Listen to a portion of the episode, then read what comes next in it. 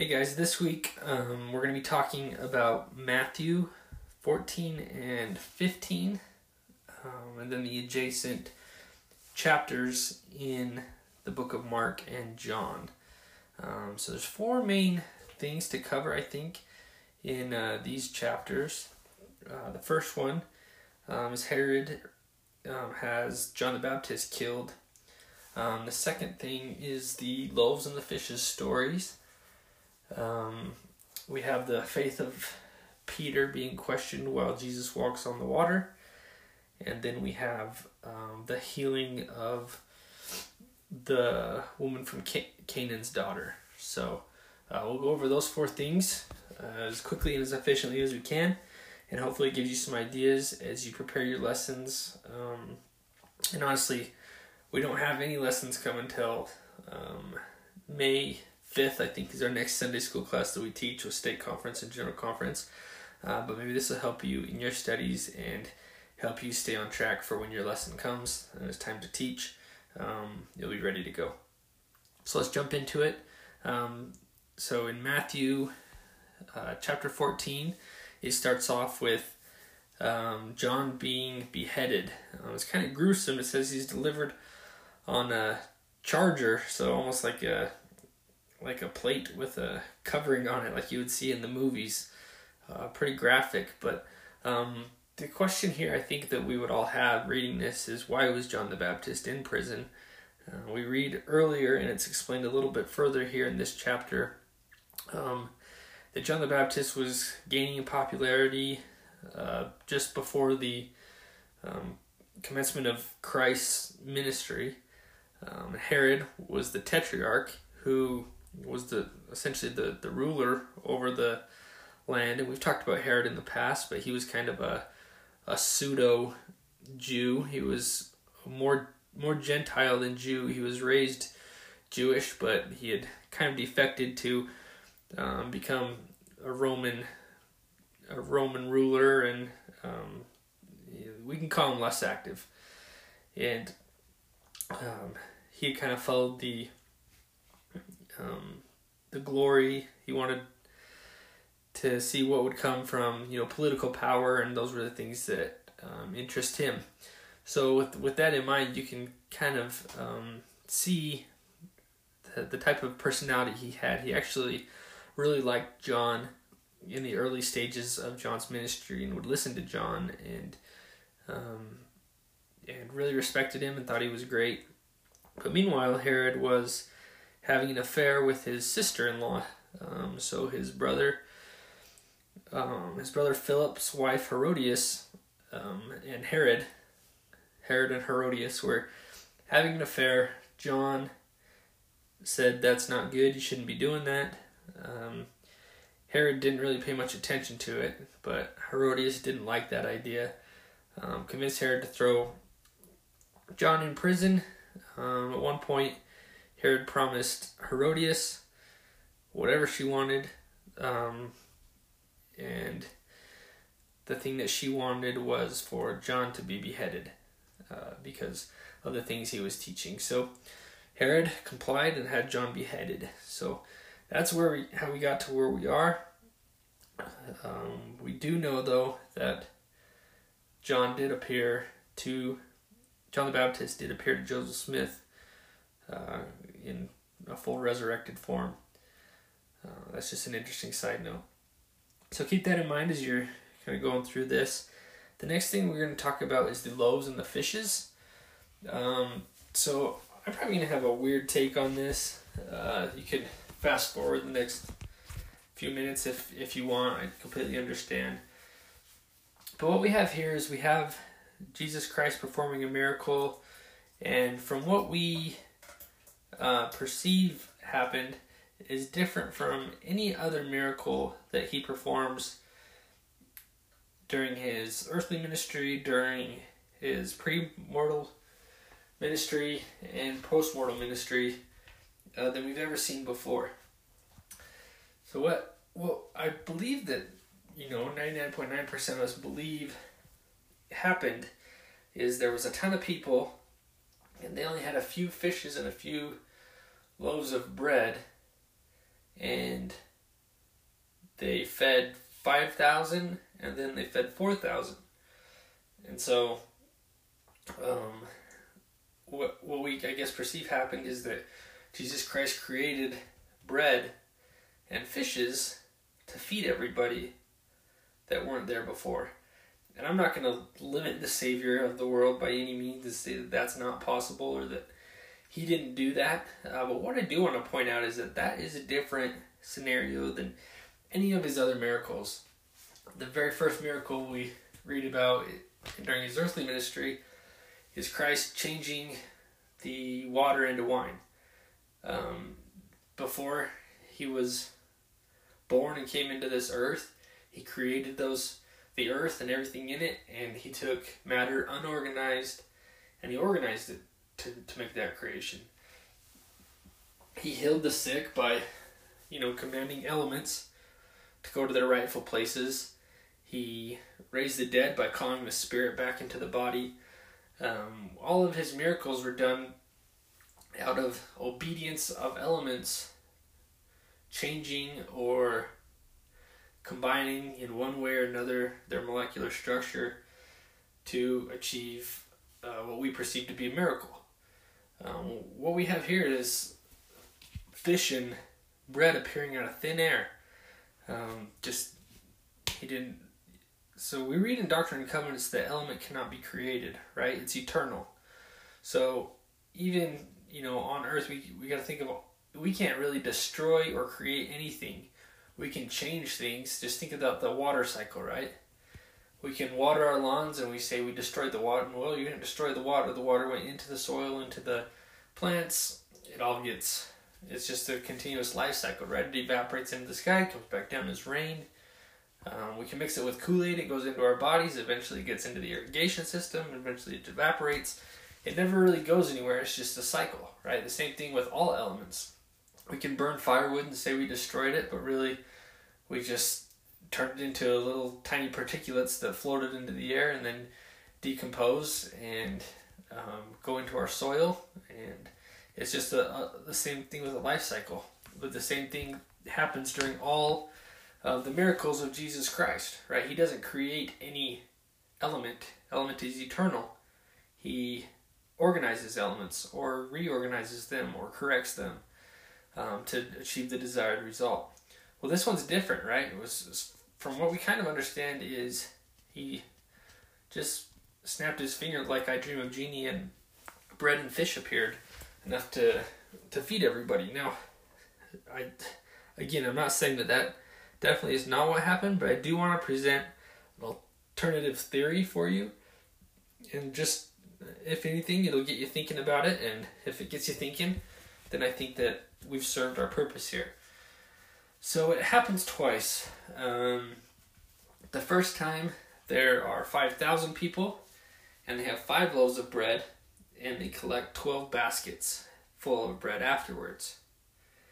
And the second time there's 4,000 people.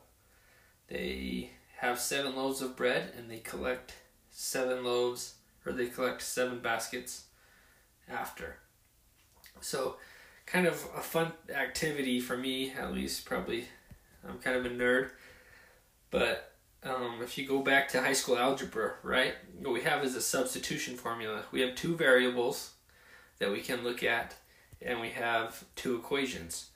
Uh, so the variables I looked at is I wanted to know how much did the people eat, how much did these 5,000 people eat, and how much did Christ multiply the bread. Um, so so the first equation we have is 5, that I put together is 5. So we started out with 5 loaves of bread. That's multiplied by some unit. So 5m is how much bread we started with. And then we passed it around to 5,000 people, and they ate X number of bread, and X units of bread, and we ended up with 12 baskets of bread. So our first equation I have is 5m minus 5000x equals 12. Now x should be the variable that describes how much food each person ate on average. And then the second formula is the same. We have 7 m's or 7 loaves of bread multiplied by m miracle units minus 4,000 x is the variable of how much people ate equals 7 that were remaining after. When you do that substitution formula, and I, I'll spare you the, the long drawn out math, but when you do the substitution formula, x equals negative 0.0003. So, according to the substitution formula, each person in the group ate negative amounts of bread, um, which is interesting because you can't eat negative amounts of bread. But what I do want to point out is what we maybe don't understand um, in our day and age is that during this time there was no refrigerators, there was no indoor plumbing, there was no um, pantries. It wasn't set up like we have it today, where we go into the kitchen, find some food that's been there for a week or two. We go to the grocery store a couple times a month and stock everything up. Every morning, these people would go to the market and they would get their bread for the day and their fish for a meal or whatever, and they would carry kind of a knapsack on their belt that would hold their food for the day. And as they got hungry, they would eat from that knapsack. Well, it was still customary that when there was a gathering of people, that the host should provide a meal. But the Savior and his apostles didn't have a meal, um, so they took what they had and they passed it around. And the teachings that the Lord taught during this time when all this bread and fish were getting passed around aren't really described to us. But what I want to suggest and is possible, and I might be way, way, way out in left field. Again, this is doctrine according to Brandon, but is it possible that the miracle was that the hearts of these 5,000 and then 4,000 and 9,000 total people were changed from one of being selfish and um, looking for handouts and looking for, you know, a sign or a miracle to one of being consecrated and one of sacrifice and one of love for your neighbor, um, which are kind of the main themes of everything Christ has taught up to this point. So, is it possible that as these baskets got passed around, instead of taking bread and taking fish, the miracle really was that each of these people gave of their sustenance. They gave their bread, they gave their fishes, and when the baskets got back to the apostles, there was even more there than before. There's a scripture in chapter 16 that kind of helps me understand this a little bit. Is this happens for a third time essentially? They get um, in a situation where oh we didn't we forgot the bread, and Christ kind of turns to his apostles and he says, "Do you not remember essentially what had happened? Do you not remember what what I taught? Do you not remember the miracle that happened before? That all these people's hearts were changed. That is about sacrifice and consecration." if these people are truly our followers, then we don't need bread. We don't need physical um, sustenance to bring and to give. It'll all be one in common um, if, if they truly understand the gospel. And even tells them, don't get trapped into the doctrine of the Sadducees and the Pharisees. That's not the that's not the way we live, and that's not the way we do things. So I just wanted to point that out. I might be way off on that, so don't teach that to your classes. Just take it with a grain of salt, and and uh, just hopefully it gets you thinking a little bit about these miracles that Christ performed. Um, the next thing that we're going to talk about is Jesus Christ walks on water. So, um, another element changing scenario, right? He changes the liquid to a solid, um, or in in some form or fashion changes the buoyancy of the water or um, does something that causes himself to be able to walk on the water out to Peter. And the apostles see him and they get scared, and he says to them, Be of good cheer, it is I, be not afraid. And that right there, I mean, how comforting is that? Um, just, we can relate that to so many situations in our lives where we're worried, we're scared, we don't know what's going to happen next in our life, we don't we don't know what's coming next or we can't see clearly, uh, which is the the situation these apostles were in on the waters, not being able to see clearly that this was Christ. Um, there's so many parallels there that you can draw to your class um, that you know not being able to see clearly the hand of God or not being able to see clearly into the future or not being able to see clearly they couldn't see clearly that this was Christ. And the answer came from Christ saying be of good cheer. It is I. Be not afraid. Uh, I think there's so many times that if we could hear that audibly in our life it would change our perspective on everything and Peter Peter answered and said unto him Lord if it if it be thou bid me come unto thee on the water and he said, Come. And when Peter was come down out of the ship, he walked on the water to go to Jesus. But when he saw the wind boisterous, he was afraid, and beginning to sink, he cried, saying, Lord, save me. And immediately Jesus stretched forth his hand and caught him, and said unto him, O thou of little faith, wherefore didst thou doubt? And I mean, we're Peter, right? I love Peter so much. I, I mean, he's so overzealous about the gospel. He's so all in that he, this is not the first time and only time that he jumps out of a boat to try to get to Christ. Um, he just jumps in the water because the boat isn't fast enough for him to, to be able to get there. But so much faith, and then we we start to look around and see the the scoffing of the world, or we see um, things that um, that aren't politically correct, or we there's so many you know different factors that weigh into our lives, and all of a sudden we start to question, we start to to to don't have as much zeal and faith as we had in the gospel originally as soon as we saw a miracle or as soon as we had a faith promoting experience and then we start to fall into the water and we start to sink. And just the the mercy and the love of our savior that verse 31 where it says and immediately jesus stretched forth his hand and caught him and said unto them o thou of little faith wherefore didst thou doubt I mean, I hope that. I know there's so many times that Christ has had to stretch forth his hand to me in my life and catch me and pull me up and say, Oh, thou little face, where did thou doubt?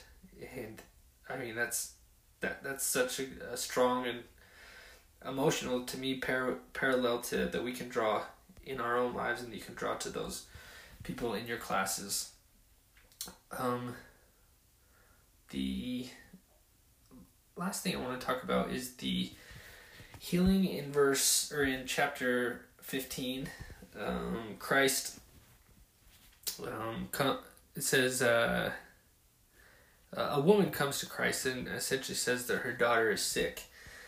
And now, one thing, the, the really the the only thing we know about the woman from um, Matthew is that she was um, from Canaan, right where Christ performed his first miracle. And but then we read in Mark he explicitly tells us that this is not a Jew, it's a Gentile.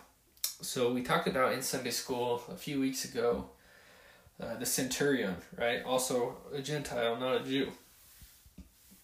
And the centurion had to do some talking and convincing to get Christ to help him. But after he showed such strong faith, Christ did help him. Um, and we see another almost exactly same situation here. So we have a person that's not a Jew coming asking Christ for a miracle to heal one of their loved ones. Uh, same story, kind of on repeat here. And he answered her and he said, I am not sent but unto the lost sheep of the house of Israel. So saying essentially, hey, my ministry here is for for the those that have wandered off the straight narrow path uh, that are remember that are members of the church. And then came she and worshipped him, saying, Lord, help me. And he answered and said, It is not meet to take the children's bread and to cast it to dogs. Now, to us, that probably sounds super rude and super um, insensitive to call this lady a dog, but actually, in the Greek, there's a few different words for dogs. Uh, this is, I mean, I, I think it makes it a little better, but this word wouldn't be ever used to connote a stray dog or a negative have a negative implication. The word used um, in verse 26 is more like the family pet, the um, it's kind of part of the family, the, the domesticated one that sits at the table for dinner, sits right at the feet of the owners. Um, but clearly she didn't take offense to it. She said, Truth, Lord, yet dogs eat of the crumbs which fall from the master's table. Uh, so, in humility and faith, she answered the Lord and said, if I could just have the crumbs that fall from the table. Then Jesus answered and said unto her, O woman, great is thy faith. Be it unto thee even as thou wilt. And her daughter was made whole from that very hour. So we see Christ now for the second time, his ministry and miracles reaching beyond the house of Israel unto the Gentiles. And after his resurrection, we'll see that um, that ministry does go into the Gentiles and to the rest of the world as a whole. Um, but some really awesome, uplifting, faith promoting stories here in these two chapters, and a lot of parallels that we can draw into our own lives. Tons of parallels, I think, from these two chapters that, that really can can really bring the spirit because when people can really relate to something in their own life um, and substitute themselves into the story and see uh, a spiritual sense uh, how these things are affecting themselves, I think that um, it creates a really spiritual moment for people and something they'll remember for a long time they can really take away from. Um, so hopefully this helped you guys as you think about preparing your lessons and gives you some direction going forward on um, what you can present and, and gives the spirit an opportunity to talk with you and um, and hopefully teach you the things that would benefit your class. Thanks guys.